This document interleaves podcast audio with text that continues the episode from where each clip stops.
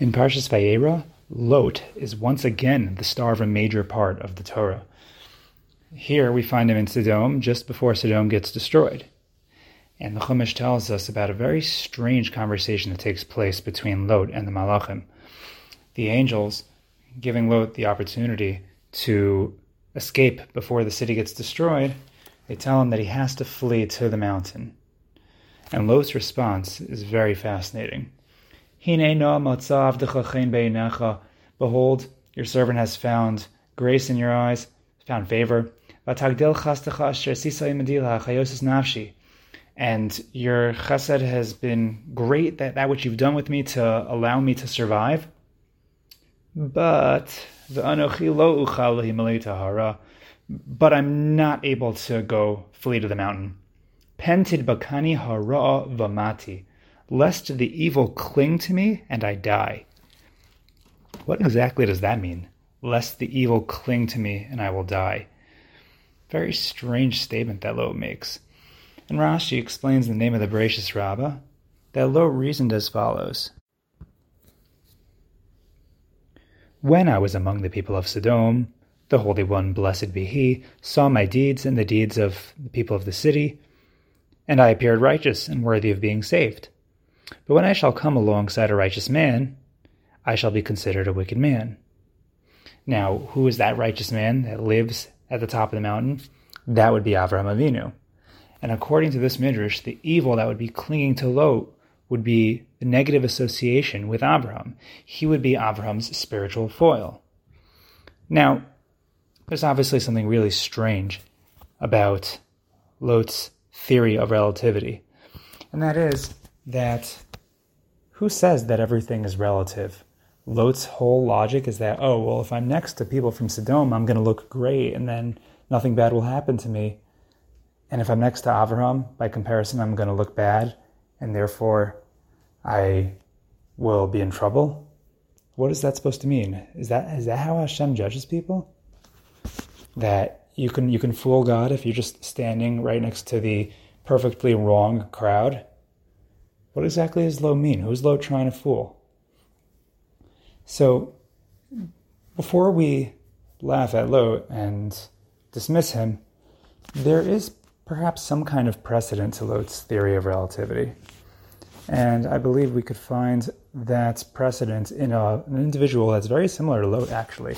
There was another individual who experienced a similar situation where the entire society around him was destroyed. He was the lone survivor. He ended up getting drunk and even abused by his own progeny. Right, that was not only Lot, but that was also Noach.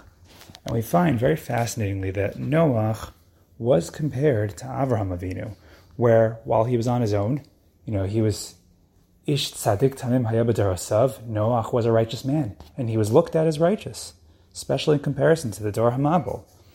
But when the Midrash compares him to Avraham, that's the only time we ever find any fault in Noach. And that seems like a great precedent for what Lot's saying. That I, I don't want to be anywhere near Avraham because then I will be reflected on in a negative light. And so this really begs the question. Right, Lot has this great case study from Noach that Hashem seems to judge in a relative fashion, depending on, you know, what your surroundings look like, what your environment looks like. So Lot says, I'm only safe next to the people of Sodom. If I go near Avraham, I'm going to look bad. So, why was Lot wrong?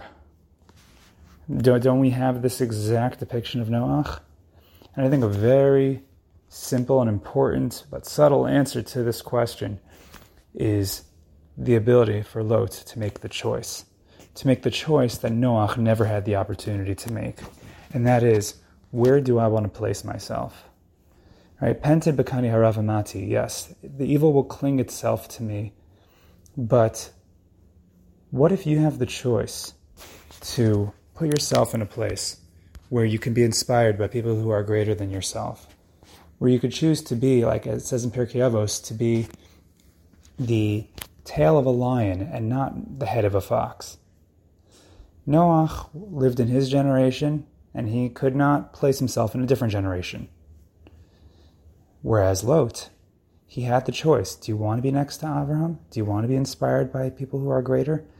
Or do you want to just keep your standards as eh, that the highest they can be? We don't really know, but as long as they're not going to be lower than the person below you. Is that a way to live? You know, like eh, that would be the equivalent of instead of putting pictures of Gedolim up on your walls, you're going to put pictures of Hollywood celebrities up on your walls. And then you'll say, you look at those pictures every single day and you'll say, I'll never be as low as this person. That, that that's not a way to grow. That you're, you're, you're, you're going to judge your spiritual growth based on everyone who's below you instead of those who are above you. So, says Hashem to Lot, essentially, don't fool yourself, because you're not fooling me. The evil will cling itself to you as long as you're not doing what you're supposed to do. The, you know, in a certain respect, everything is relative, but that's when Hashem has decided that this is where your circumstances are and you can't do anything about it. But if you have the choice, you have to constantly be going up in Ruchniyus and not staying stagnant.